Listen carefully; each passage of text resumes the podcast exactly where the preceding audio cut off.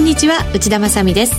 この時間はパンローリングプレゼンツきらめきの発想投資戦略ラジオをお送りします。この番組は YouTube ライブでもお楽しみいただけます。YouTube ライブは番組ホームページからご覧ください。さて現在日経平均株価ですが2万1552円81銭133円飛び9銭安。そしてドル円は107円99銭108円ちょうどぐらいでの取引となっています。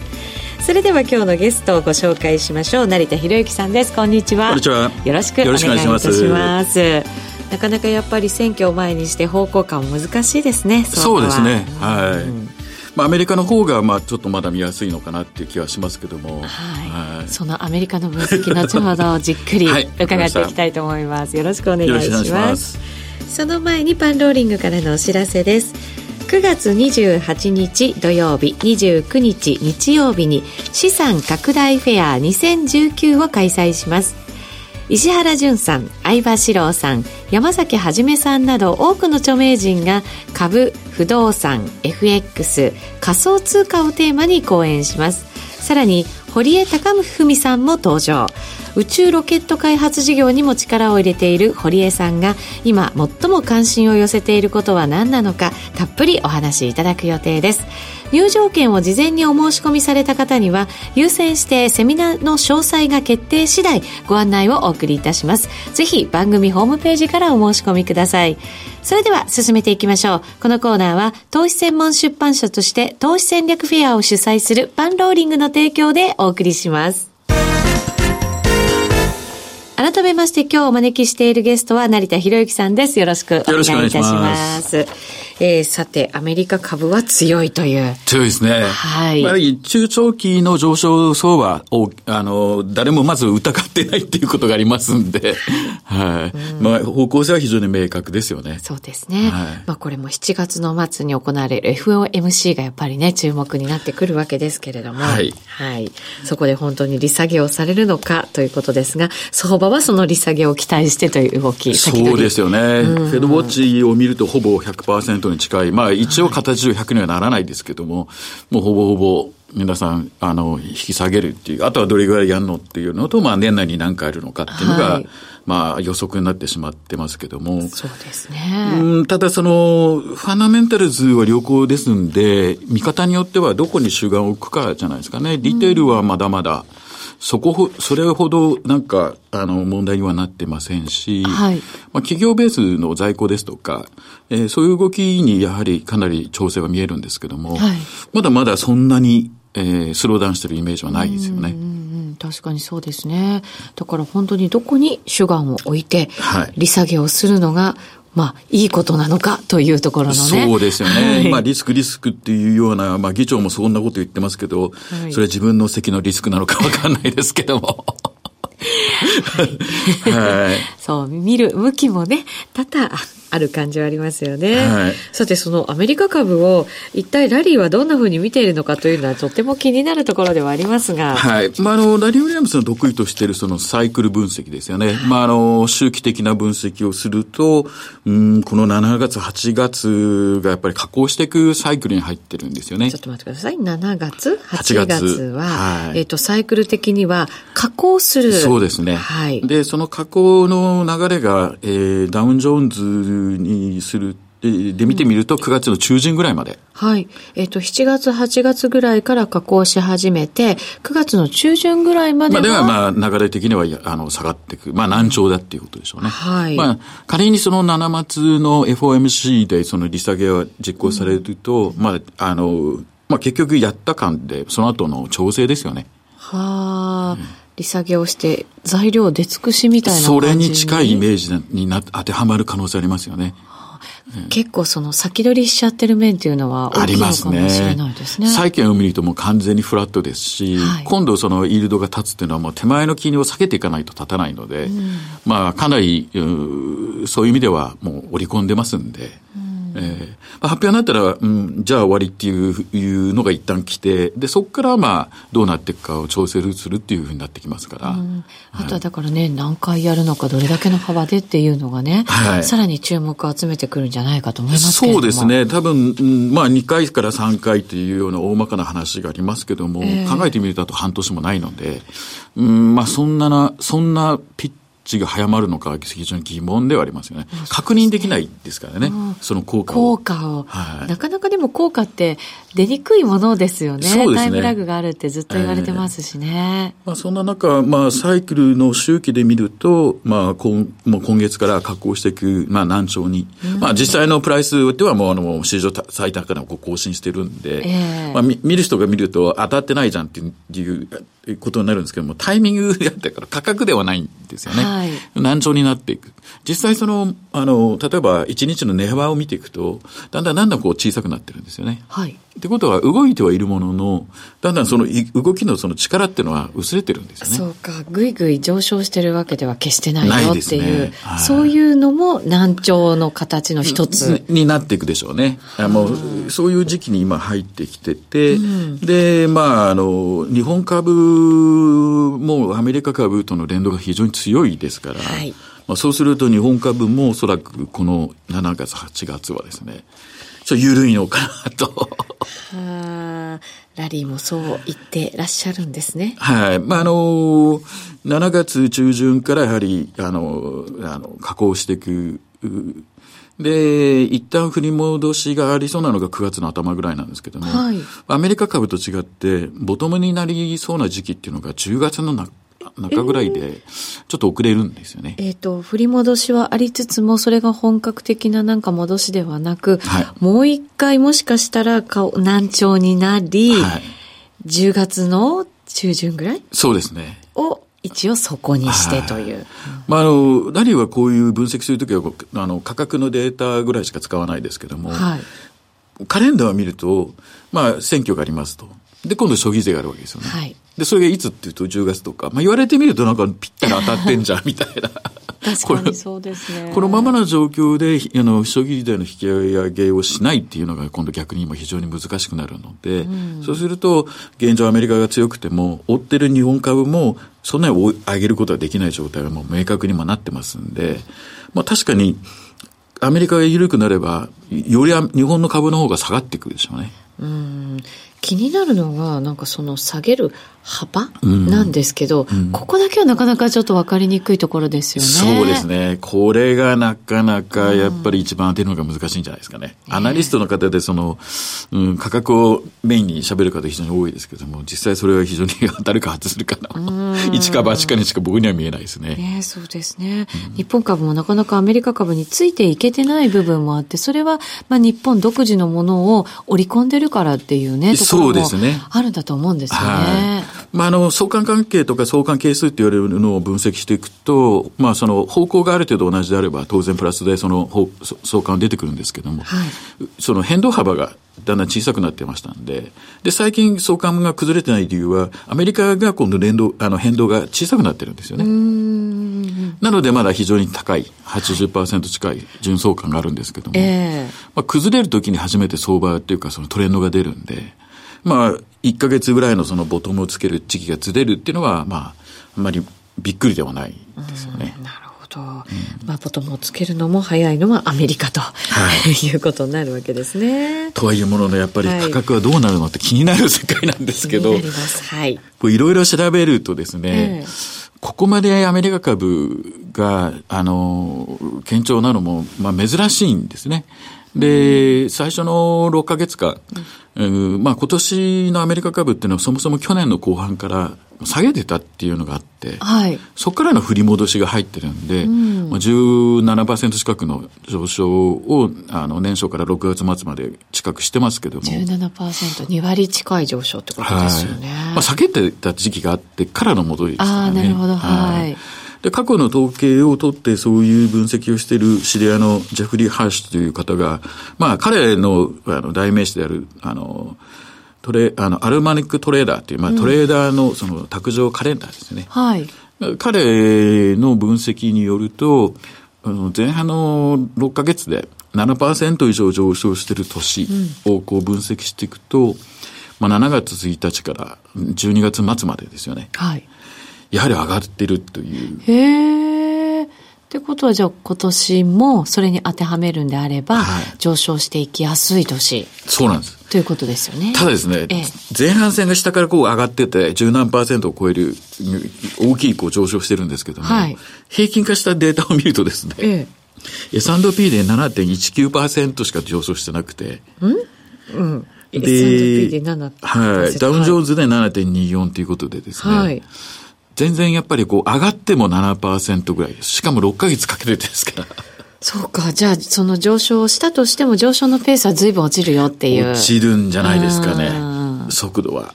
なので、まあ、6末の S&P の指数を見ると、2978っていう数字で7.19%で計算すると、まあ、3193ぐらいしかいかないんで、まあ、3000という壁はもうすでにクリアしてるんで、先物なんかは。はい。まあ、本当にそれが3200とか、3300とか、そこまでいくのかどうかっていうところしか多分、うん、統計的には出てこない。上げてはいくんだろうけども、そんなに上がらないってことは、もしかしてトレーダーの場合は一回下げた方がいいんじゃないか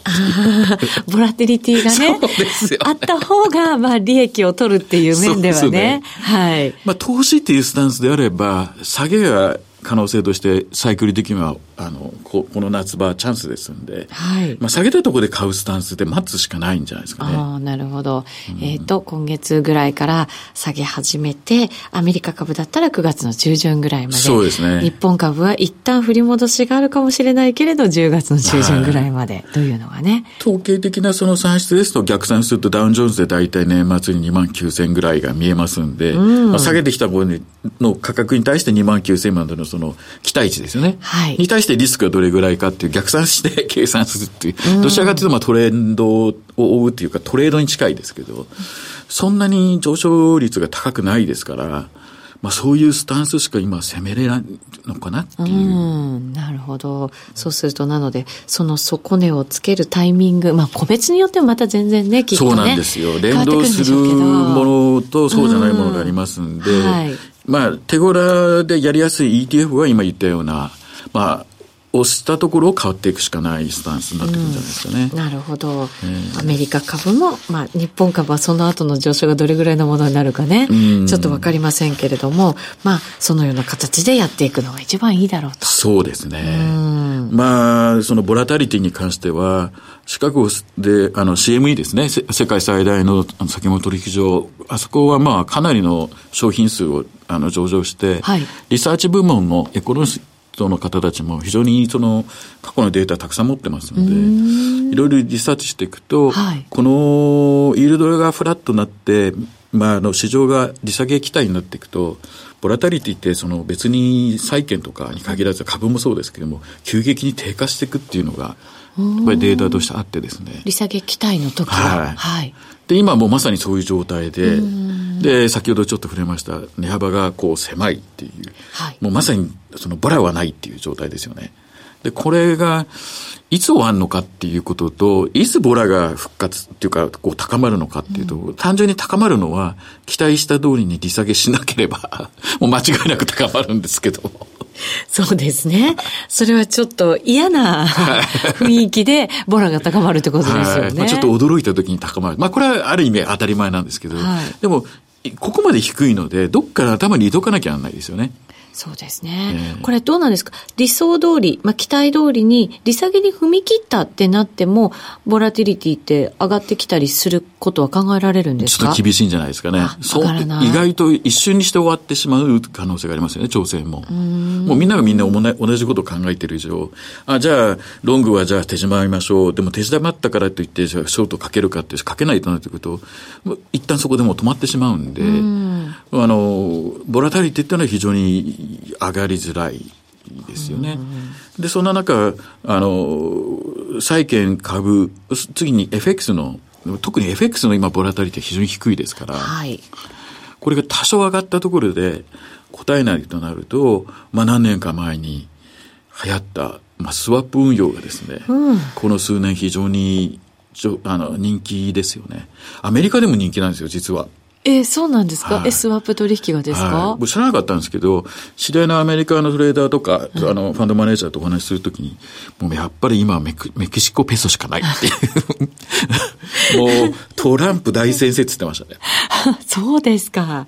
でもね、なんかその、ね、スワップがもらえる、はい、金利が高いっていうのって、イコールで、あの、リスクが高いっていう背中合わせのね、やっぱりものがあるじゃないですか。まあ確かに、ドルとペソっていう、あの、メキシコペソですよね、流れの中で、まあ彼がなんか否定的なことしても、多少はその動いて、それがちょ、あの、仕掛けるいい局面だってことをよく言っててですね、ドルが売られて、あの、ペソが上がっていく分には、キャリートレードによってプラスですんで、はい。まあだから、あの、彼らの話だと、この2年ぐらいはずっとそのキャリー、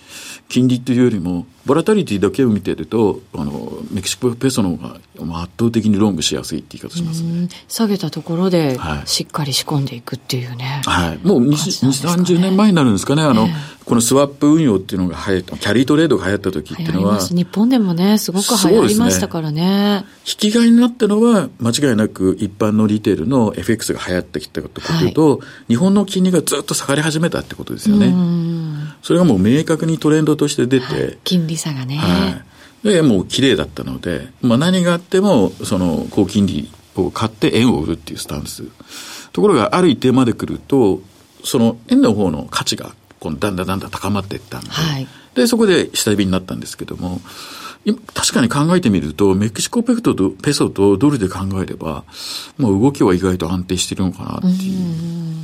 で、大統領がやたると壁の話とか騒ぐもんですから、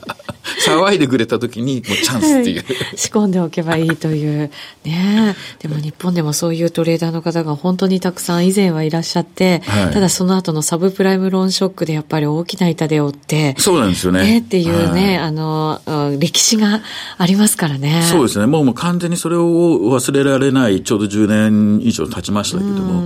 まあそこに、あの、忘れてはいけないのは、まあ、僕は常々思いますけど、やっぱりファンダメンタルの方が圧倒的に先行するんで、分析としては。うんはい、あの、そこにちょっとでも陰りが出ると、もう気をつけなきゃダメですよね。うん、そうですね。まあ、センチメントがある程度今の市場を、まあ、いつでもそうでしょうけども、市場を動かしてても、やっぱりファンダメンタルな部分が、まあ、折れてきたりとか、あの、急激に変化が起きると、はい、もう間違いなく気をつけなきゃならないですよね。ちょっと、ラリーはあんまりファンダメンタルズとかそういうのは見ないでそうですね。サイクルに関しては全くって言ってほど見えないですね、うん、でもそこにやっぱり何かがこう入り込んでいくんでしょうね。そうなんですよ。大きなサイクル、景気のサイクルもありますしね。あの、大統領選挙に伴う4年サイクルですとか、そういう変わらないものがあるもので、はい、いくらこう、分析していっても、うん、データ数がそれだけ長くて、もう、ソリッドな、もう、確実したものがあるんで、で細かい、じゃあ、あの、ファンダメンタルをぶち込んでも結果は変わらない。うん、なので、彼なんかは非常に見てるものが、ファンダメンタルの指標で非常に単純ですけども、見てるのが、例えば、あの、失業率だったりとか、あそこ、まあ、失業率が上がり始めてくると、やはり株が低下してくるんで、ん。見ないわけじゃないですね、はい、見てはいるし、取り込んでもいるんですけども、見てるものがあまり大きな変化がこの数年ないってことですよね。そうですね、うん、失業率とやっぱり株価の関連を話す方って結構ねいらっしゃったりもしますし、ね、そうですね。非常に明確に出てますよね、まあうん、あとは、あの、日本のその中央銀行の日銀とアメリカのその 連銀の違いって、日銀はやっぱり銀行業務を統括してるってイメージなんですけど、FRB って、あの、地域にありますよね。はい、州の。で、地域によって非常にそのリサーチを活発にしてるところがあったりフィアダルフィアだったりとか、セントルイスなんか昔からそうですけども、もうそこが出してくる実はその不況指数とかたくさんあるんですよ。はい、種類が。これが意外にですね、バッチリ当たってるって そこが徐々にちょっと変化は出てるんですけど、大きい変化はまだ全然出てこないです。まだいい状態が継続している。してるんですよね。そこが不況のところに入り始めて、はい、で、入ったって確認してからぐらいじゃないと確認できないですよね。でそういうファンダメンタルズをベースにする指標を見ても、今のところアメリカ市場が弱くなる要因というのはちょっと見えてこない。ね、こんな状態で本当に利下げしたらどんな状態になるのかなというのが、あなんか、ね、ちょっと想像がつかないです、ね、そうですよね。またジャブジャブになっていくし、まあどっかでそうするとやっぱり株は上がってくるんで。そうだと思いますね。うん、なので、うん、まあ、今は、一つ前の参議院選挙の時も、当時もその年金ですとか、年金運用の話が日本でも話題になりましたけど、今、その、危ないという人も誰もいないんじゃないですかね。野党の方でも危ないという人はもういないですね。えー、やらない方が危ないってことになってますもんね。本当そうですね。さてさて、えっ、ー、と、成田さんがそのラリーのお手伝いをしているラリー TV ですね。はい。はい。これ改めてどんなものなのか教えていただけますか、はい、まあ、あの、アメリカで上場しているの先物市場をベースに、あの、市場分析と、まあ、今後の展開、を、まあ、ラリー独自の路線で説明してるんですけども、はい、まあ、あのやはりデータが日本でない、例えば COT レポートですよね。うん、あの、取引所が、あの、かき集めてくる取引明細書。日本の商品先物なんかもあるんですけども、やっぱり利用度とかそのインパクトを見ると、やっぱ COT の方が歴史があったりとかしますので、そういうデータの活用だとか、これがなかなかやっぱり一般の方は理解していただけなくて、まあ、そこをずっと、あのー、ラリー TV のフォロワー、会員様向けに、そのフォロワーのセミナーをずっとやってきたんですけども、まあ、その場合は必ずラリーがどうやってるかを説明してたんですけど、実はあの、僕もラリーとの付き合い長いですけども、いろんな方が彼の講演とか、あの、書籍とかで学んだりとか、アイデアを取り入れるんですけども、うんはい。実際成功してる方ってもう独自な形に変えていくんですよね。お自分で。はい。えー、で、全く同じでやってる人って僕あんまり見たことないんですよ、実は。うんなので、じゃあ成田はどうやってやるのっていうのを、実はに5月に、はい。えー、セミナーをもう本当久しぶりにしましてですね。はい、5月25日に成田さんのセミナー開催されまして。おそらく独自のトレードについての話っていうのはもう何でもやったことないんじゃないですかね。あそうなんです。本当にじゃあ久しぶりの。そうですね。まその中でこの COT のレポートの使い方っていうところのセクションで、まあ、あの、一般的な証券会社さんとかで出すデータで、やっぱり、ウェイトが高いのは、あの、投資家の、あ、投機家ですね。スペックの動きですよね。はい。で、準じたような動きを、あの、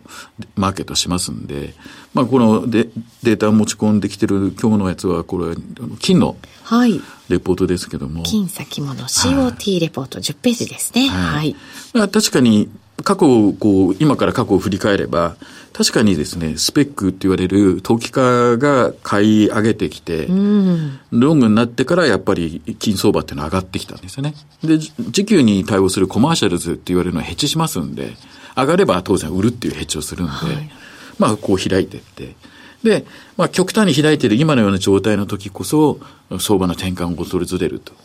まあ端的に言えばラリーはそういう見方なんですよね。はい。ですのでこのクロスしたところと、帰りが激しくなったところ。ここにしかラリーって着目しないんですよ。でもその間どうすんのってのがありますよね。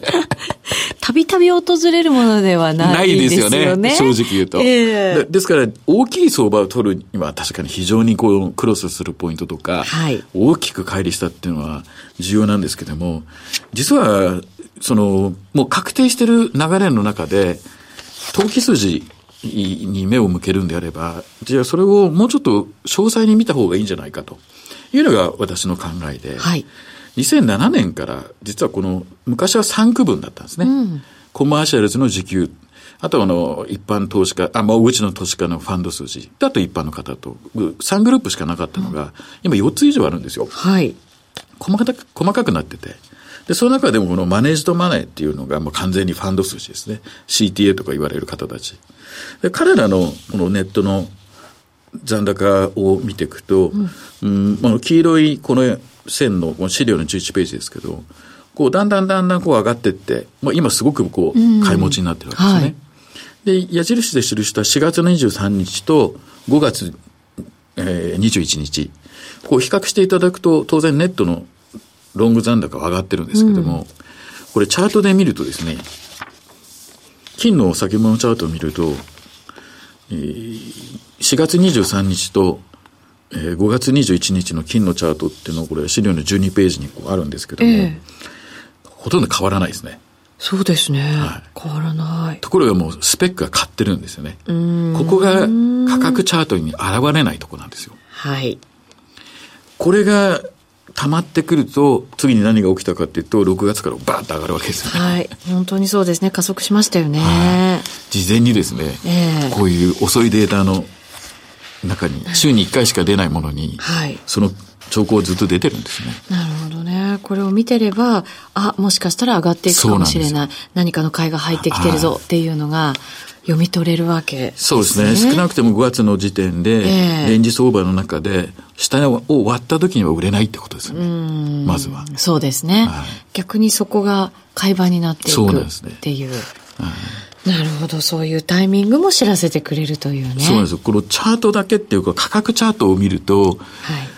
こう、なかなか分かんないことが結構多いです。そうですね。はいそういうお話もしてくれたのが5月25日の成田さんのセミナーで、はい、なんと当日のセミナーの満足度100%だったということでございますので、はい、現在第2弾も企画中と。そうなんですよ。はい、8月の終わりから9月の頭に焦ってやる、い、つものパターンですけど。えー、ただその大好評のセミナーがオンデマンドでもご覧いただけるようになっているということなので、ぜひあのオンデマンド配信ご覧いただきたいなと思います。パンローリングでえー、ご覧いただくことができます。はい。もう一つ、ボリンジャーバンドツールキットというのは、はい、今日盛りだくさんでいろいろ持ってきましたけど。そうですね。はい。もう、成田肝入りのですね。肝入りの、はい。ジョインボリンジャーといえば、ボリンジャーバンドってこれ誰もが知ってるんですけども、はい、初めて日本で公式の、うん、えー、ツールを、あの、パンローリングのあのカスタムチャートでリリースしたと。へえ、あ、そうなんですね。はい、え、これもう使えるんですか？あの、今月中にリリースしてですね。えええー、で、無料期間があって。はい。で、まあ、有料になっていくんですけども。うん。7月いっぱいは無料で使用可能だというふうに私も聞いています。はい、そして残念ながら8月からは有料になると いうことなので、これ早めにだから使っていただくのがね。そうですね。はい、一番いいのかなと思います。えっ、ー、と、パンローリング、のアプリ、カスタムチャートで使えるボリンジャーバンドを元にしたインディケーターだということですね。はい、まあ、あの、いろんなチャートソフトを証券会社さんも出してますけども、はい、それはあの、ジョンの公認ではないんですね。そうか、これは公認っていうのは大きいんですね。でそれをまあ今後サポートしていくという、はい、はい、新しい企画ですので、ぜひよろしくお願いしたいなと思います。はい、あの、トレーダーの多くの方がやっぱりボリンジャーバンドすごく参考にしているって話はよく聞くんですよね。はい、それは FX ももちろんそうですけど、株ももちろんそうでという。はい。だから多くの方に愛されているこのツール、まあ、えー、チャートですよね、の公式バージョンということそうなので、はい、ぜひぜひ皆さんもチェックしていただきたいと思います。7月いっぱいは無料で使用が可能でございます。8月からは有料となります。詳しくは番組ホームページをご覧になっていただきたいと思います。さて、そろそろ東京市場、まもなく大引けとなります。この後ですが、成田さんとともに、YouTube ライブでのみ限定配信、ちょっとだけしていこうと思いますので、ぜひお付き合いいただければと思います。また来週も素敵なゲストをお招きしてお話を伺っていきます。このコーナーは、投資専門出版社として、投資戦略フェアを主催するパンローリングの提供でお送りしました。